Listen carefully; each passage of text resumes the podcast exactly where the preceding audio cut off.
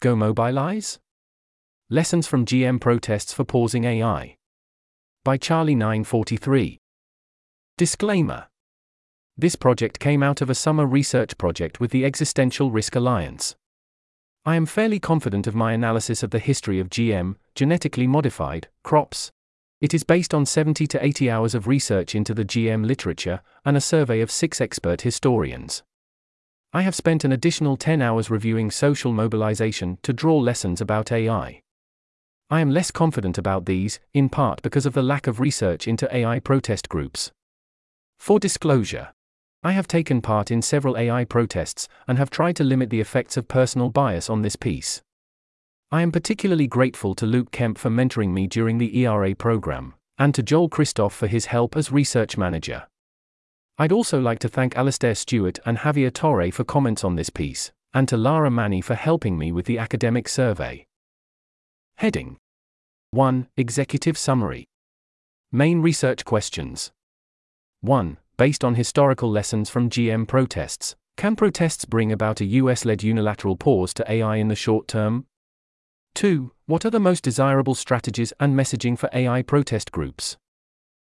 Research Significance. Key uncertainties exist surrounding AI existential risk protests. Efficacy of AI advocacy is a crucial consideration, yet little research has been done.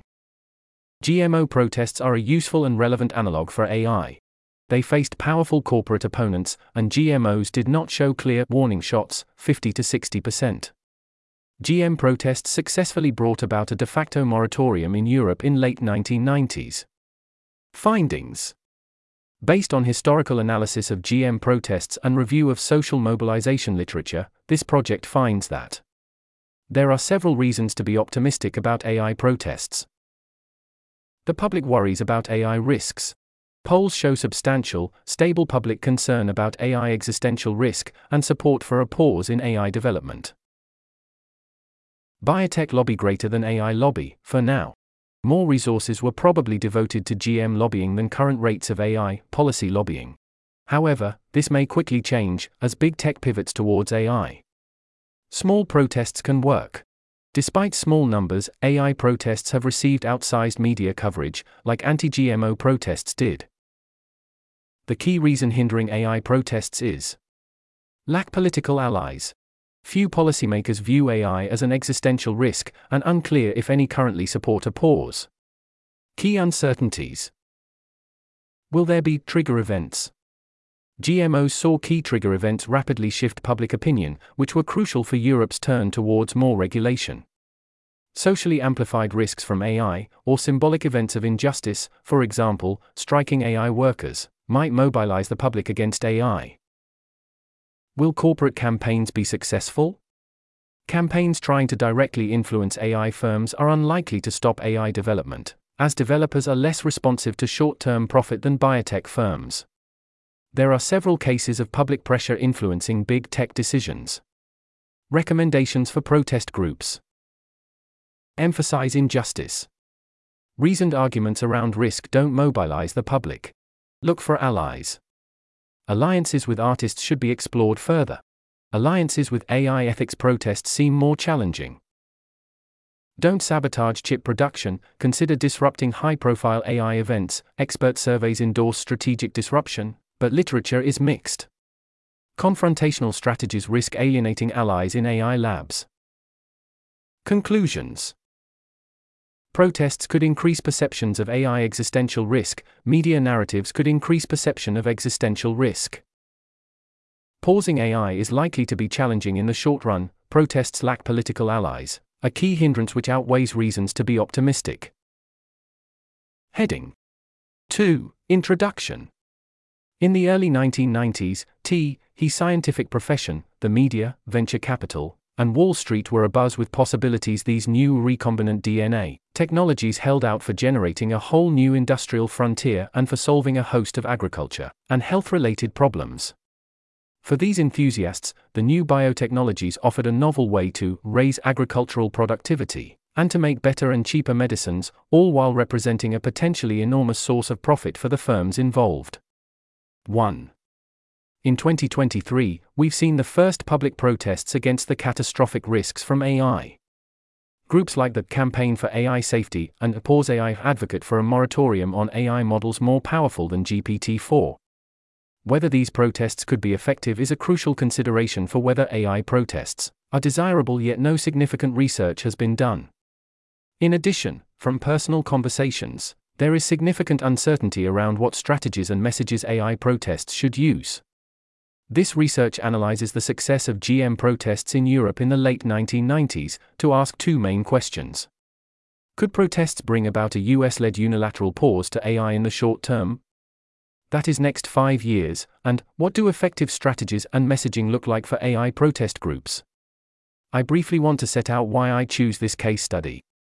As the above quote suggests, GMO resembles AI in some ways. It was seen as a revolutionary and highly profitable technology, which powerful companies were keen to deploy. Furthermore, GMOs did not have any clear warning shots or high events which demonstrate the potential for large-scale harm. CFCs and nuclear power had high-profile events which demonstrated the potential for large-scale harm. The discovery of the ozone hole and the Fukushima meltdown, along with other nuclear incidents, respectively. AI development has not had a Fukushima moment yet, and perhaps it never will, suggesting the GMO case is more relevant. GMOs and AI have several differences. First, GMOs had limited geopolitical significance. While different Western governments funded their respective biotechnology industries, this was perceived as an arms race, a frame increasingly used to describe AI competition between US and China. Furthermore, AI regulation may require an international agreement, particularly in the longer term. In contrast, national governments of European member states could dictate biotechnology policy without needing to agree to an international treaty. However, given its strategic control over hardware, the US could impose a temporary, unilateral moratorium on AI development. This is the most plausible scenario that GMOs can shed light on.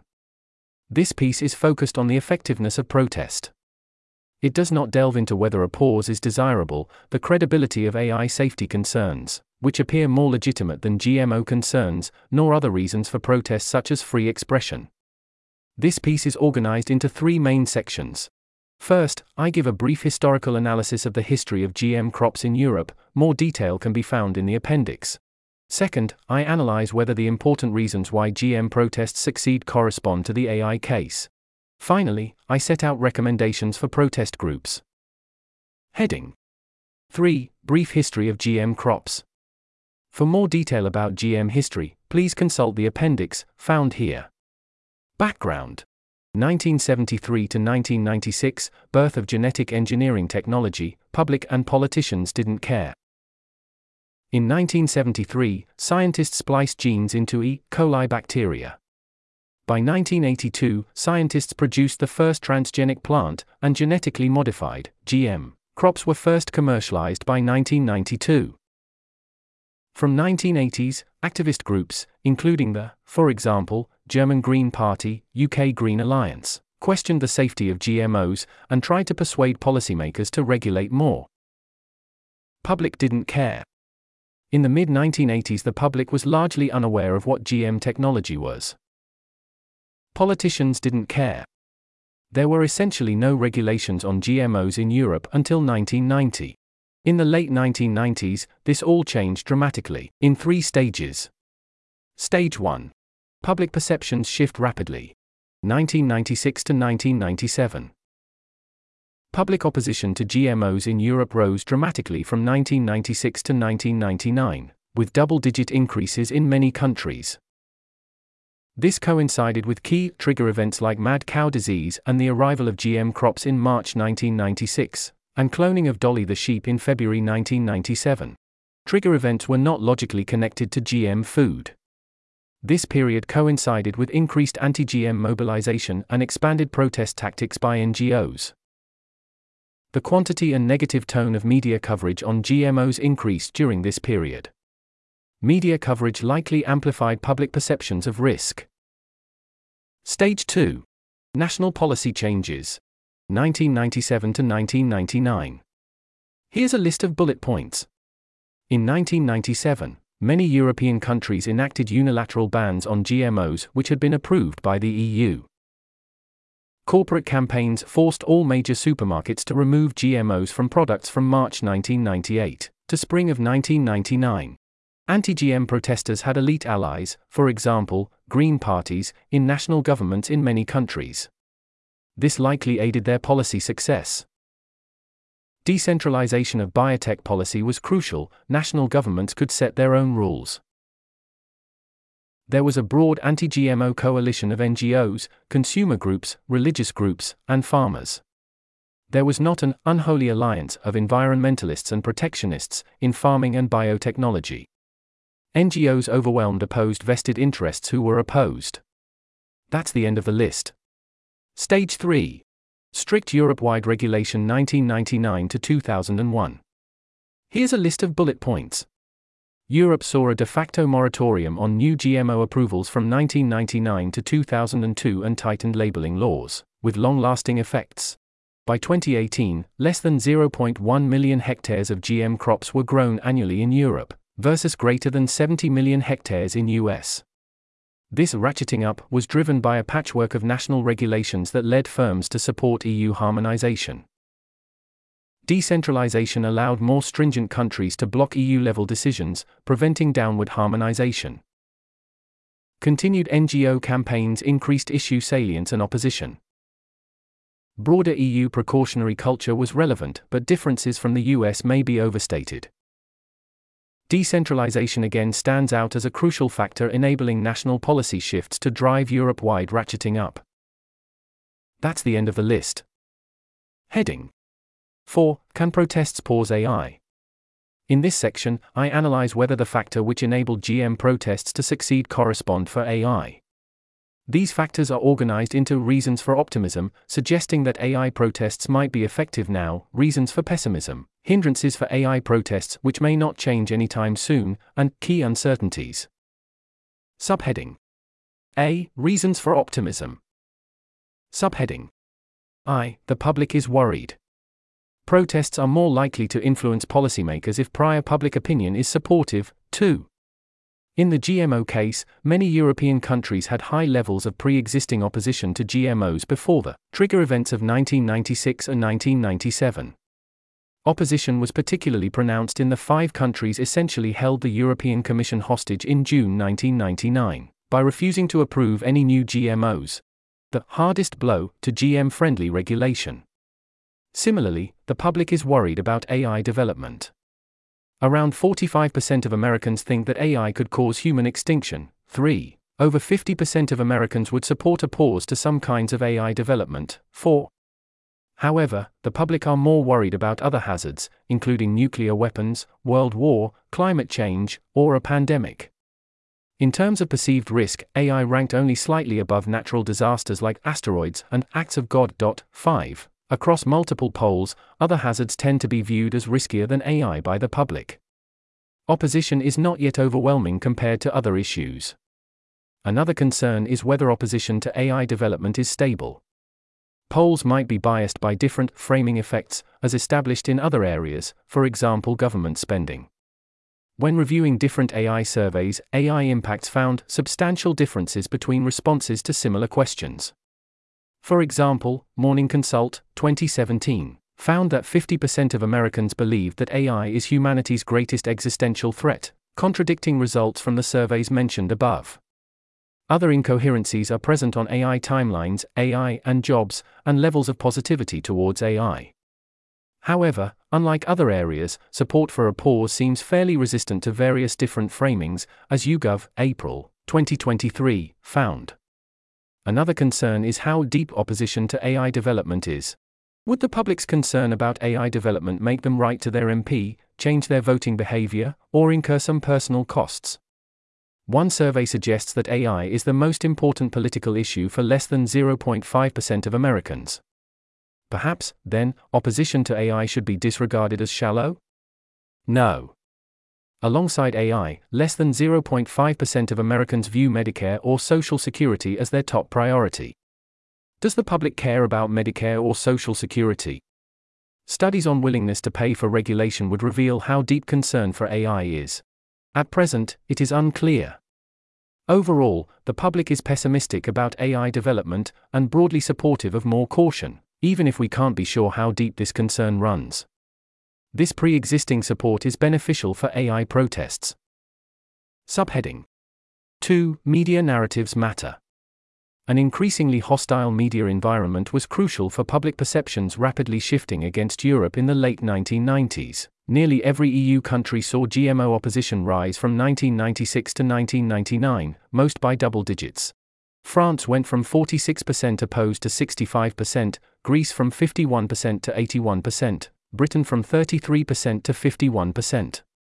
The dramatization of GMOs in newspapers, emphasizing its risks and underemphasizing its benefits, made its readers more opposed. Media tone was likely more significant than media quantity, which, when considered alone, probably did not affect perceptions. The same may be true for AI. Media tone is crucial. Experimental research from the Existential Risk Observatory suggests that exposure to media coverage of AI existential risk increases support for a pause and experiment from the suggested that exposing people to AI existential risk. Media increased support for pausing research. In contrast, the sheer quantity of AI news, alone, does not make people more skeptical. While coverage of AI has increased substantially over the past decade, perceptions have not changed much. We might expect the release of ChatGPT to have changed this. Anecdotally, existential risk seems to be in the news more, and people are speaking about it more. This doesn't seem to appear in the data. One study which uses the content of AI-related posts on Twitter X as a proxy for public opinion. That post-GPT period saw heightened awareness but no significant shift in sentiment towards AI. Similarly, YouGov's robot tracker has not shown significant shifts in public perceptions in any of its three areas. Future robot intelligence levels, optimism regarding ability to acquire new skills if automation leads to redundancy, and the perceived risks of lifetime unemployment due to robots. Public perceptions have not substantially shifted, in part, because prominent narratives about AI in the media are generally positive. Apocalyptic narratives, those emphasizing existential risk, made up around 5% of news articles until 2020. More common themes included emphasizing the everyday benefits of AI, 39%. Similarly to perceptions of nanotechnology in the 2000s and self-driving cars between 2017-2018, 6. Positive media tone outweighed the negative effect of increased attention. However, high-profile AI protests could shift the media narrative towards existential risk, and thus push public perceptions further in their favor. Subheading 3. Messaging AI risk isn't hard. A reason for pessimism I considered was that messaging existential risk from AI might be significantly more difficult to message than the risks from GM crops. First, because pausing AI would impose higher costs on consumers. And second, because AI development is inevitably perceived as more natural than GMOs. The first claim is that, unlike GMOs, perhaps pausing AI may impose higher costs on consumers. A key factor explaining the public's resistance to GM technology was that it failed to offer clear benefits to them. GM foods brought marginal cost reductions but did not offer much other benefits. Similar genetic technology, when used in a medical context, offered much greater personal benefits and public support. In contrast, AI offers tangible benefits and is used by over a quarter of the public on a daily basis. In an analysis of tweets, one study found that occupations with high AI exposure expressed more positivity about AI, with illustrators being the one exception. If consumers genuinely value AI, the more they use it, the more positive they are. Perhaps, a pause would impose high costs on consumers. However, restrictions on training future models wouldn't necessitate banning the current AI systems that consumers use. Further, just because occupation exposure correlates with positivity, this does not mean the same is true at an individual level. Polling from YouGov actually found the opposite, finding that people who use AI tools more often have greater levels of concern about AI. I am skeptical, therefore, that pausing AI will entail great personal sacrifices from consumers. Another worry about messaging AI risk is that AI development will be perceived as more natural than GMOs. The development of GMOs was seen as a unique change of humanity's relationship with nature. Developing Frankenfoods, to take a common anti-GM slogan, disrupted of the quasi-religious, natural order. In contrast, continued AI development is, well, a continuation. another step in a completely man-made chain of digital innovation. 7. Finally, whilst activists believed that GM crops posed tangible near-term risks, toxicity to humans and animals, damage to ecosystems, AI protest groups tend to emphasize AI's future risks. These last two problems are notable and provide strong motivations for protest groups to pay particular attention to messaging effectively. See below. However, they are not insurmountable. If AI risk was impossible to communicate, why are such a large portion of the public concerned?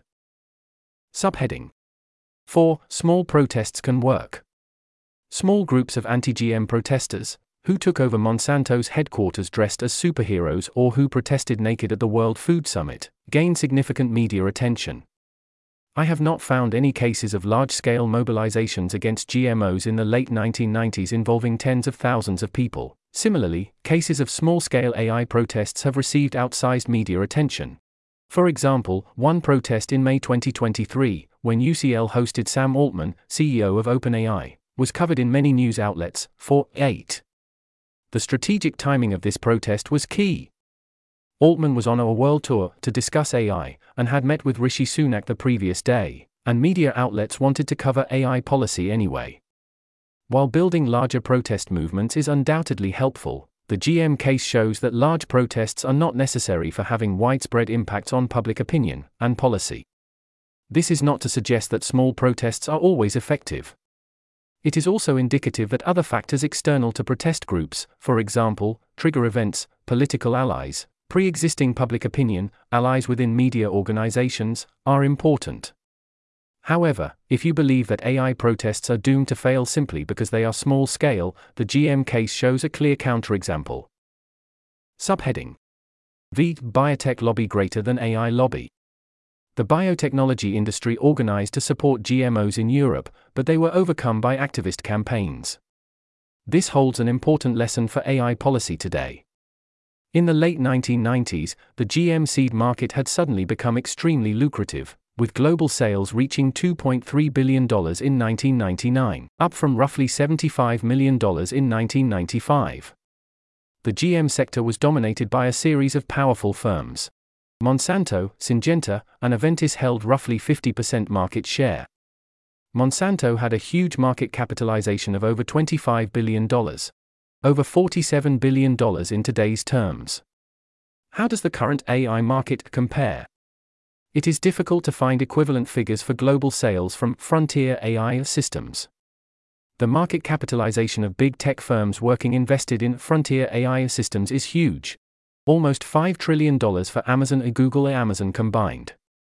Individual AI labs are much smaller. OpenAI and Anthropic are valued at around $30 billion and $5 billion respectively. These figures suggest that big tech has a much larger lobbying potential than the biotechnology industry in the 90s. Indeed, technology firms spend over €97 million annually in Europe on lobbying, and spent $70 million in 2021 in US. Lobbying has extended to AI regulation. Google, Microsoft and OpenAI have all pushed to water down the EU AI Act. Over half of the expert group advising the European Commission were industry representatives, and firms have held private meetings with regulators. OpenAI lobbied for its systems like GPT-3 and DALL-E to not be designated high risk, and several of its proposed amendments made it into the final legislation. In July 2023, major AI firms recently formed a Frontier Model Forum. Spokesmen have emphasized this is not a lobbying organization, contrary to some commentators' suggestions. However, AI lobbying probably does not significantly exceed the levels that biotech firms spent in the late 1990s. In 1998, Monsanto spent $5 million on a single ad campaign in Europe. In the US, biotech companies spent over $140 million between 1998 and 2003 on lobbying. I doubt big tech and AI companies are spending at these levels on AI lobbying. This may well change in the future. Corporate investment in AGI is booming. OpenAI has three openings in policy areas at time of writing, and Sam Altman has suggested that OpenAI may try to raise as much as $100 billion, making OpenAI the most capital-intensive startup in Silicon Valley history. However, for now, AI lobbying is likely not more extensive than the powerful biotechnology lobby of the 1990s. a lobby which activists in Europe overwhelmed.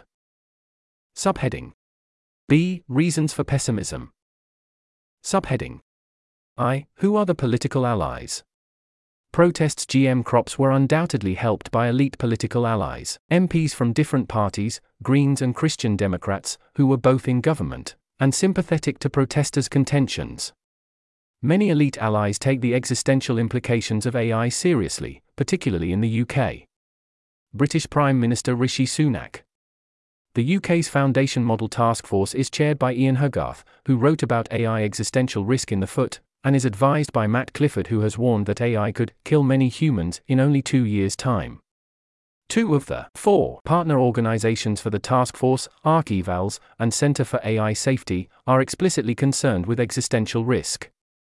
In the US, several of the leading senators working on AI policy have staffers who are funded by open philanthropy, including the three top lieutenants of Senate Majority Leader Chuck Schumer, as well as Senator Richard Blumenthal. It remains to be seen how much influence these staffers have over final legislation. It is less clear how many elite allies exist in Europe. The European Commission has declared that mitigating the risk of extinction from AI should be a global priority. The European AI Act includes some restrictions on general-purpose AI. Some MEPs from the left and Green bloc proposed amendments to classify these models as high risk. However, it is unclear how much support these amendments gained. Classifying GPAI as high risk might have had support from both the AI ethics and AI safety communities. 9. It is unclear what motivations these MEPs had. However, believing AI is an existential risk might even be anti-correlated for supporting a pause to AI development. If you think that transformative AI systems are coming soon, you might be particularly concerned about China developing them first. Rishi Sunak has advocated for dramatically speeding up UK AI capability. Chuck Schumer's AI framework, Safe Innovation, does not try to slow down AI development. As its name suggests, it promotes ethical US-led AI innovation. Protests calling for a pause to AI development do not have political parties allied with their goals who are in power, like GM protests did in the late 1990s. This factor clearly impedes their likelihood of achieving a pause to AI development at present. Subheading 2. Messaging and strategy. AI protests additionally have problems messaging AI existential risk in a salient way, lack allies, and lack a diversity of protest strategies. I don't think these problems are insurmountable, as I set out in the recommendations section.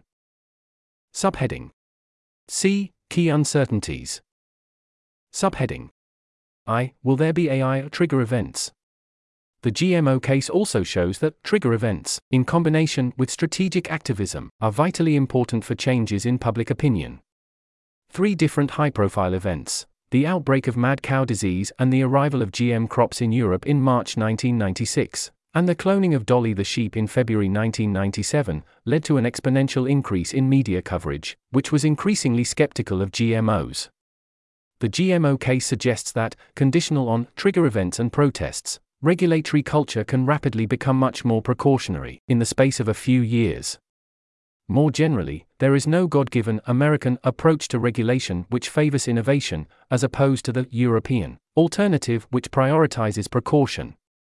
From the 1960s to mid-1980s, the US was more precautionary than Europe on various hazards. A study from 2013, averaging across different technologies, found no significant difference in overall levels of regulatory precaution. This gives reasons for optimism for AI protests.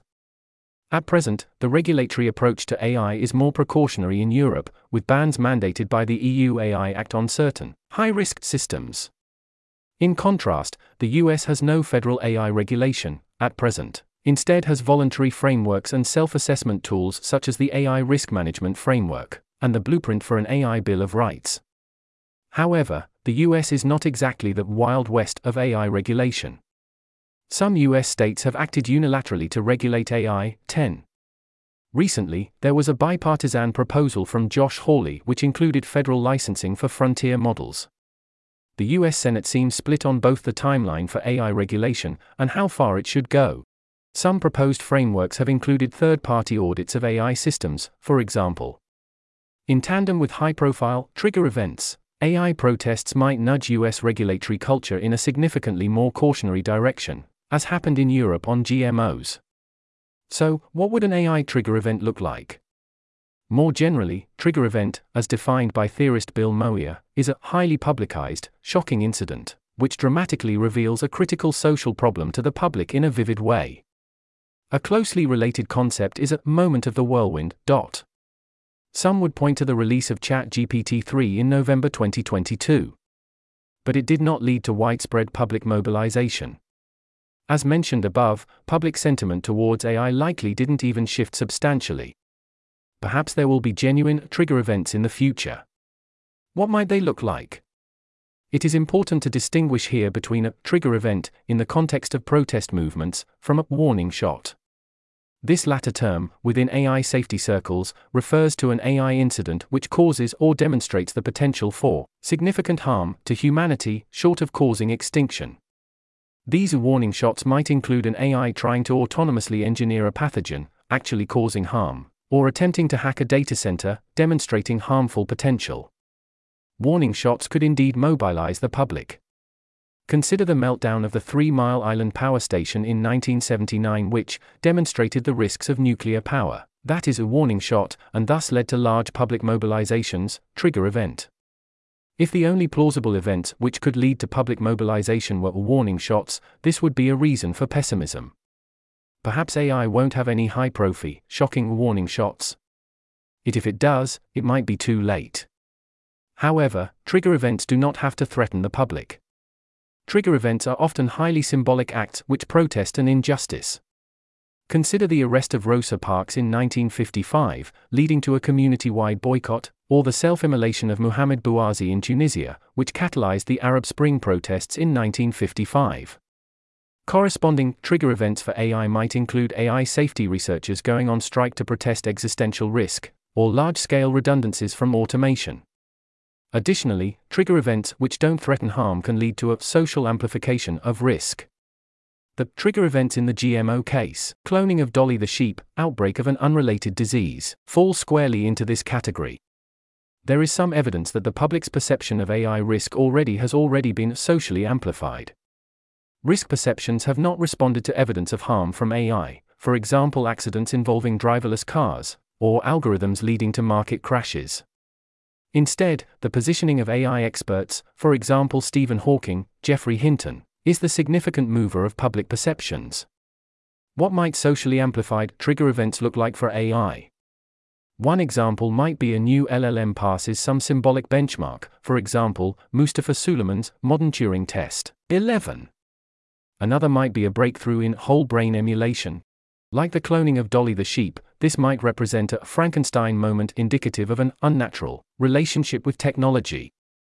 Thus, while AI protests have not benefited from any trigger events thus far, these might happen in the coming years prior to any endgame warning shots. Activism could shift public perceptions of risk before it's too late. But when these trigger events might occur is highly uncertain and out of the control of protest groups. Subheading 2. Will corporate campaigns work for AI? The success of consumer campaigns in Europe by NGOs were significant for eventual restrictions. Friends of the Earth pressured supermarkets to remove GMOs from their shelves through leafleting and media campaigns. Iceland abandoned GMOs in March 1998, followed by other major European supermarkets and manufacturers in spring 1999. These victories signaled to policymakers that consumers preferred traditional crops. The importance of corporate campaigns should not be overestimated. They reinforced a pre-existing trend towards stricter regulation of GMOs, which started in 1997, with unilateral GMOs bans.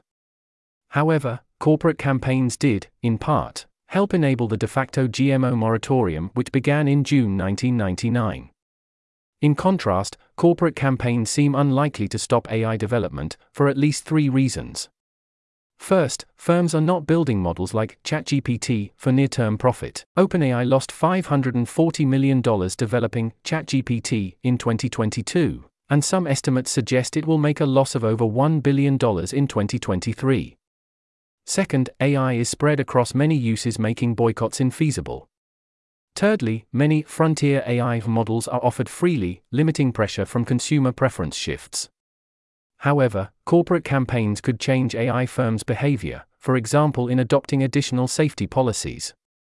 There are several examples of big tech firms bowing to public pressure. For instance, YouTube adjusted its algorithm in 2019 to prevent right-wing radicalization, following building public pressure. 12. Preceding its decision, Caleb Kane released a personal testimonial into how he became radicalized via YouTube after dropping out from university. Robert Evans, an investigative journalist, found 15 fascist groups which credited their formation to experiences on YouTube. Another notable case is Google's involvement with Project Maven, a Department of Defense project which uses AI to distinguish people and objects in drone video. After this project was disclosed in March 2018, 3,000 employees signed an open letter opposing this collaboration, prompting Google to announce in June that it would not renew the Project Maven contract. Thus, even if corporate campaigns cannot bring about a stop to AI development, they might change firms' behavior. This is unclear though. There has not been high-profile AI corporate campaigns to date. Subheading 3. Does decentralization help? Decentralization was an important feature of why GM crop protests succeeded in Europe. Decentralized, democratic decision-making gave more entry points for activists, allowing protests to wield greater influence in Europe as compared to the centralized, bureaucratic decision-making in the US. Once national policy changed in a few national European states, there was a ratcheting up. The Commission defaulted to the highest common denominator. How decentralized is AI regulation? While Italy was able to ban ChatGPT over privacy concerns in 2023, the EU AI Act will centralize AI regulation. Member countries won't be able to implement more stringent rules on frontier models than the provisions set out under the EU AI 13. Perhaps they will be able to do so via the GDPR. I am unsure. In contrast, AI regulation in the US is currently a patchwork of rules which differ by state and city. 14. Decentralization benefited GM protesters in Europe but may not aid AI protesters. Decentralized US policymaking gives more influence to corporate lobbyists. One study found similar success rates for both corporate and citizen group-run lobbying in Europe, around 60%, versus 40% for citizens and 89% for corporations in the US. There is unlikely to be a race to the top in AI regulation between different US states. Restrictions on the deployment of frontier models at a state level would face many difficulties. For example, after Italy banned ChatGPT, there was a 400% increase in VPN downloads. Montana's proposed ban on TikTok, due to start in 2024, would be similarly difficult to enforce. Restrictions or bans on the development of frontier models are possible but would also have to come from the federal government. If California decided to introduce sweeping restrictions on how frontier models are trained, big tech companies could simply move their headquarters to Texas, as Oracle and Tesla have done. AI executives have already threatened restrictive jurisdictions. In 2023, Sam Altman threatened to cease operating in Europe if the EU's AI Act overregulated the industry. While decentralization aided GM crop protesters in Europe, it may not benefit AI protesters. Centralized EU policymaking may reduce corporate lobbying power, and a ratcheting up of regulation between US states is unlikely. Heading 5. RICOs for protest groups. There are several areas within messaging and strategy in which AI protests could be more effective. Subheading A. Rage against the machine. Intellectualizing about future risks does not mobilize the public.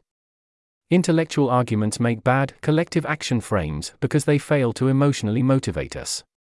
Instead, our moral emotions are the moral battery for intellectual arguments.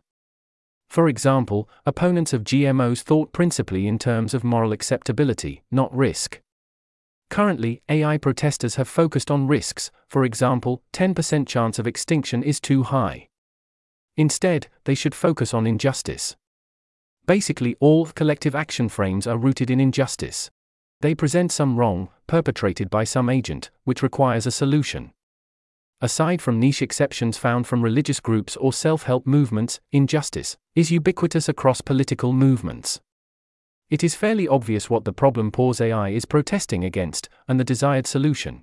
Existential risk from AI demands a global moratorium. However, injustice also identifies a cause. While heavy rain might be a problem with a clear solution, for example bring an umbrella, it is not an injustice. In the GM case, protesters targeted firms like Monsanto with phrases like Monsatan.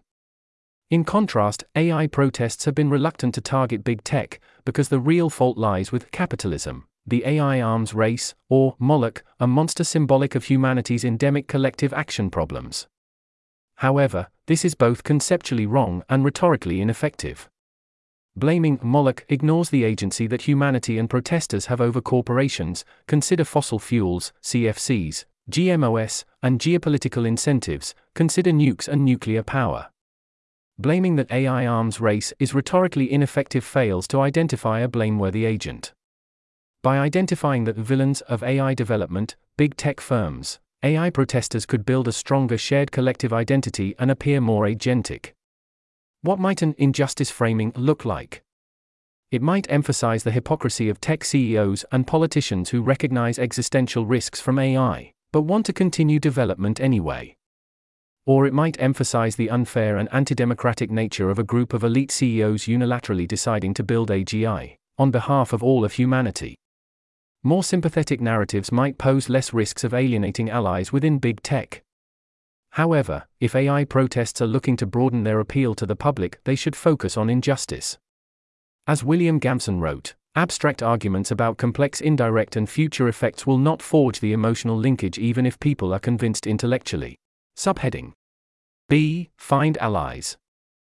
Subheading I. Artists are the bootleggers. Alliances between activists and vested interests are particularly powerful. In the era of Prohibition, Baptists who thought that alcohol was immoral allied with bootleggers, illicit alcohol vendors. And alliances of Baptists and bootleggers, or moralists and vested interests, have helped enact regulation in countless areas. From recycling in Denmark and Canada, to car emissions control in Germany, to digital policy in Italy. The allies of GM protesters, for example farmers, had other important non-economic motivations, see appendix. However, the diversity of the anti-GM coalition, which included consumer groups, concerned scientists, and religious groups, was undoubtedly helpful. Diverse protests are more likely to succeed. Artists could be natural allies for AI protests. Both Pause AI and artists are most concerned about frontier models which scrape data from the internet and can be used to generate artistic content, thus threatening jobs. Writers and actors represented by the Writers Guild of America, WGA, and SAGAFTRA respectively recently went on strike, with the WGA leader citing this as part of labor's wider struggle against technological change.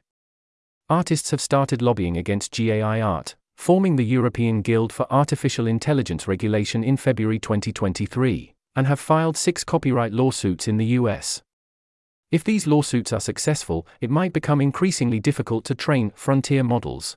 Technology firms might have to manually remove artistic content from their training data as the artists demand. 15. AI existential risk protests could play a pivotal role by offering public support and fundraising. Allying with artists would help AI protests develop a more diverse coalition and could achieve significant legal outcomes. Subheading 2. Fighting a shared battle? Perhaps alliances with artists could enable broader coalitions with the AI ethics community, those concerned about the short-term, non-existential risks from AI. Their groups might include the Campaign Against Killer Robots, who protest against autonomous weapons systems.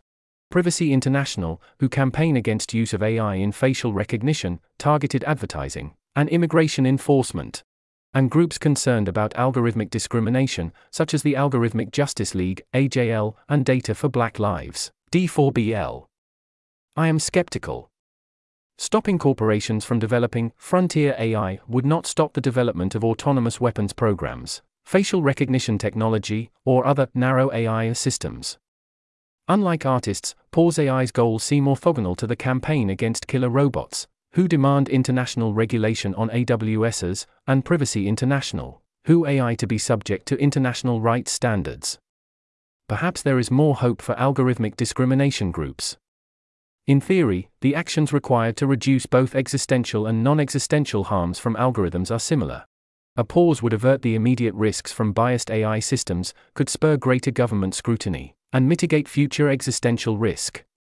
The source of both types of harms are similar: a small group of AI companies. This might suggest that we are fighting a shared battle. In practice, however, groups like AJL and D4BL do not advocate for a pause. This disconnect is motivated, in part, by a broader distrust of AI existential risk concerns.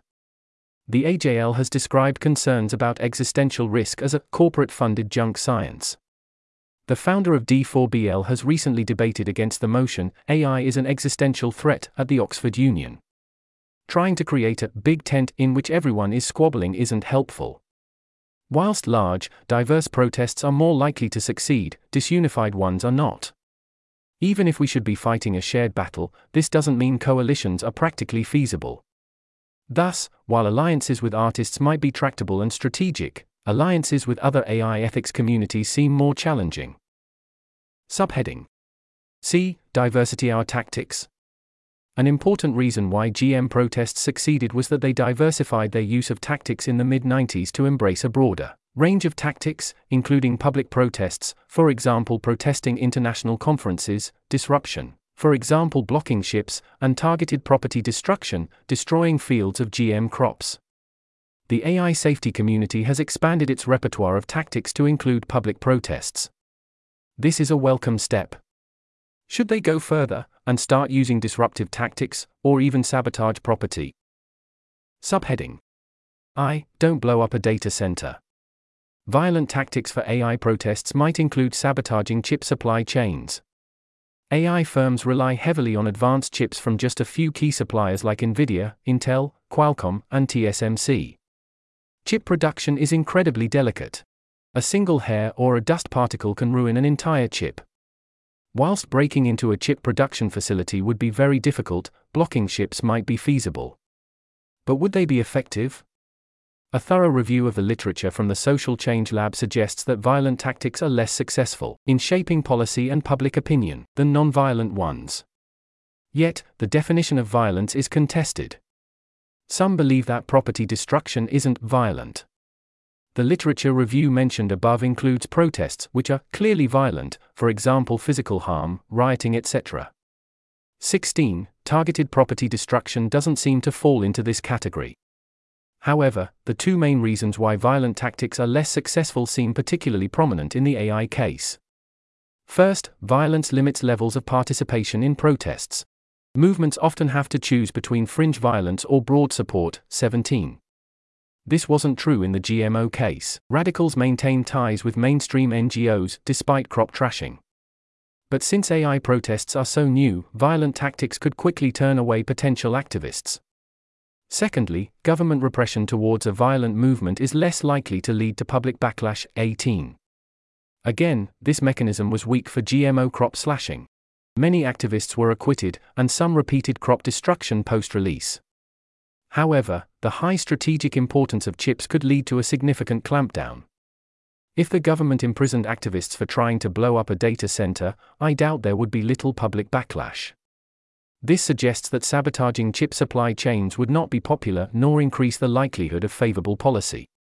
But could they constitute effective, direct action? Directly influencing firms' behavior? The destruction of GM crops used in field experiments is a clear example of successful direct action.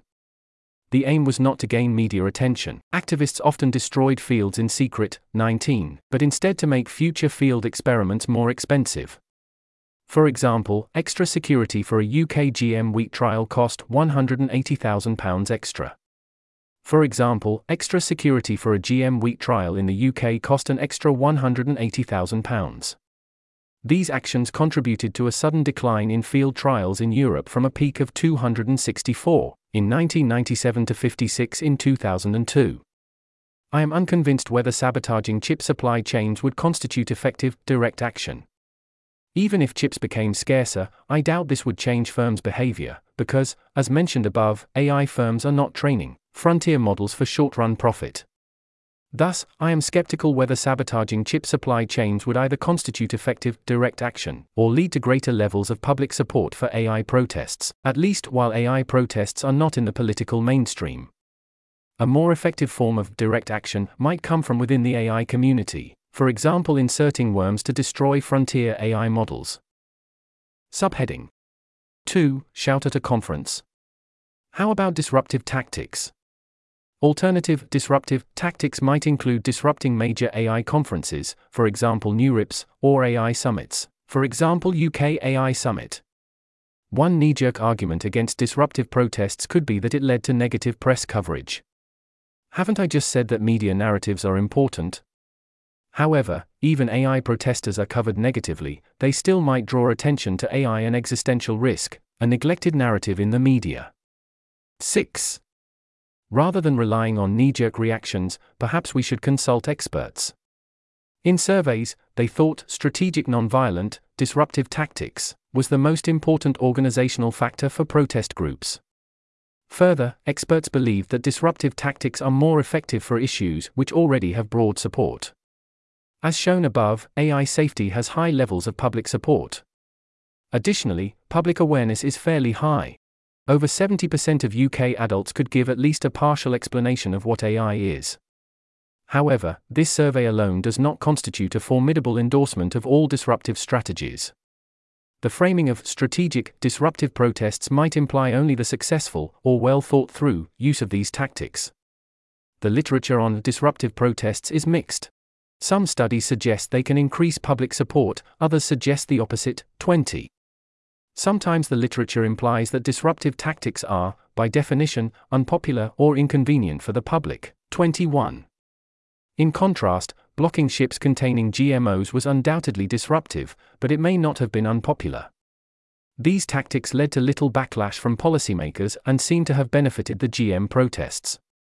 The same could be true with blocking the entrance to an AI lab.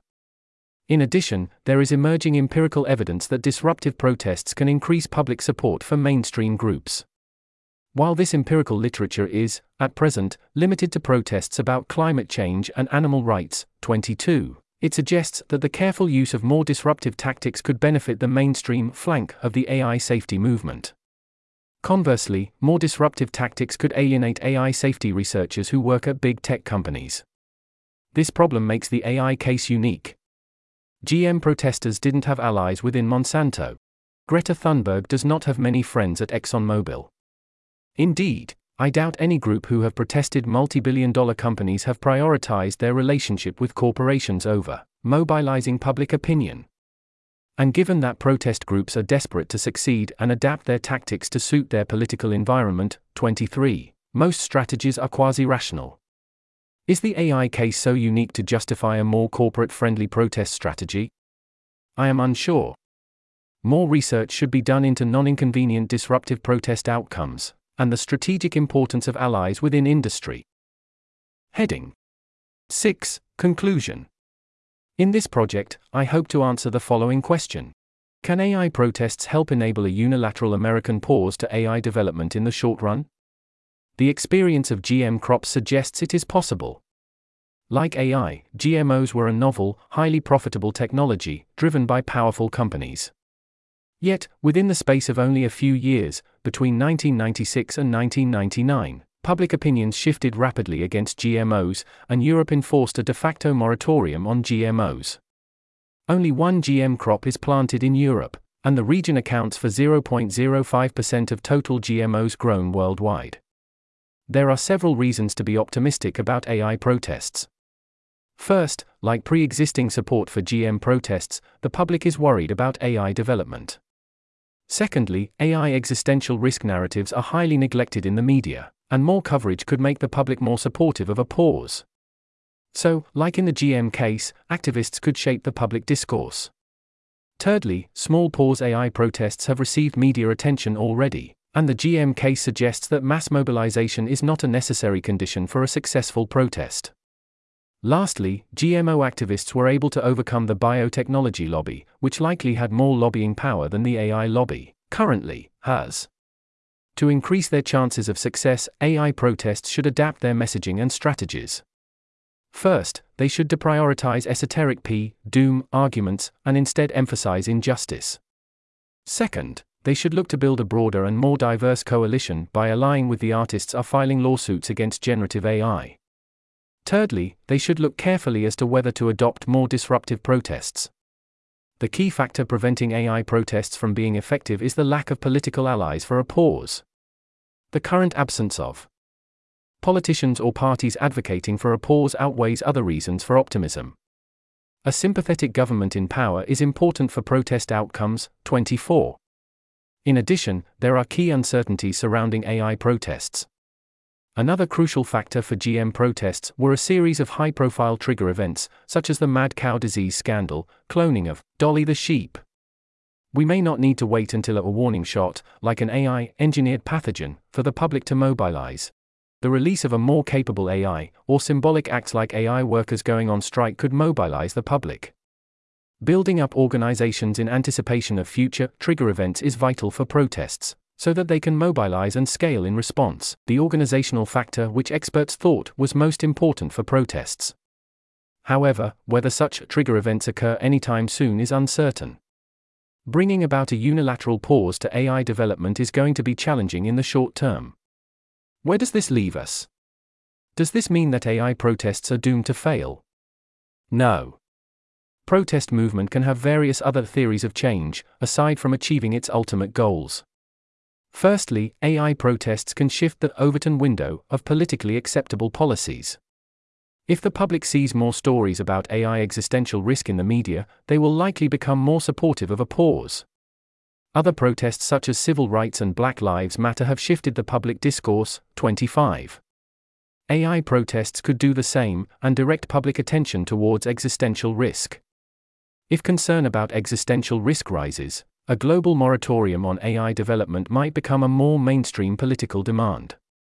Additional policy asks, for example, licenses for frontier models, etc., become more likely to succeed. For example, after Extinction Rebellion called for a net zero target of 2025, the UK government adopted a 2050 pledge. Radical demands bring additional asks into the political mainstream. Secondly, greater salience of AI risks could benefit groups demanding companies to adopt specific safety policies.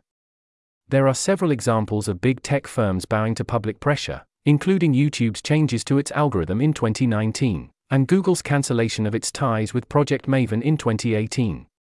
Thirdly, greater salience of AI existential risk would help to give legitimacy to existing safety initiatives led by governments. Recently, there has been media focus around the influence of billionaires linked to effective altruism on AI policy, both in the UK and in the US. If the extensive resources spent by the government on AI safety, like the £100 million set aside for the UK's Frontier AI Task Force, are increasingly seen as illegitimate, there might be political pressure to cut them. Fourthly, greater public salience would help avoid the quiet politics which favours corporate lobbying.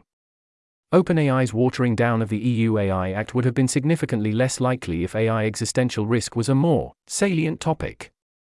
There is much future work to be done on AI protests, including on fleshing out these four theories of change. Overton window shifts enabling additional safety policies, legitimating existing safety initiatives, changing corporate behavior, and reducing the power of corporate lobbying. Another unanswered question is whether and how protest groups like Pause AI can win over political allies, 26.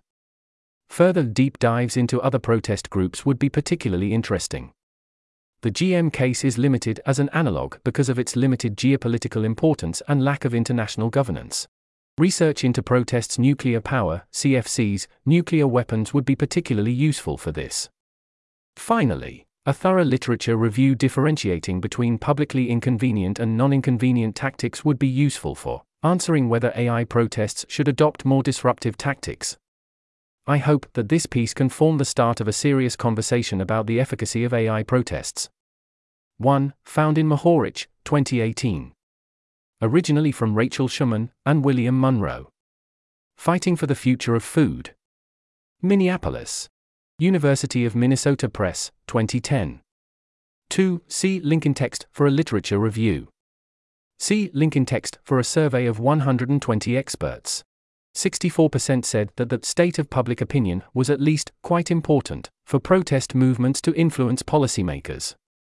3. YouGov, April 2023, found 47% of US adults were very concerned, or somewhat concerned. Campaign for AI Safety, April 2023, found roughly 44%. YouGov, July 2023, found 46%. For YouGov, April 2023, found 69% either strongly supported or somewhat supported a 6-month pause in some kinds of AI development. Using the same framing, YouGov, July 2023, found 61%. With a slightly different framing, Rethink Priorities, April 2023, found 51%. 5. YouGov, July 2023.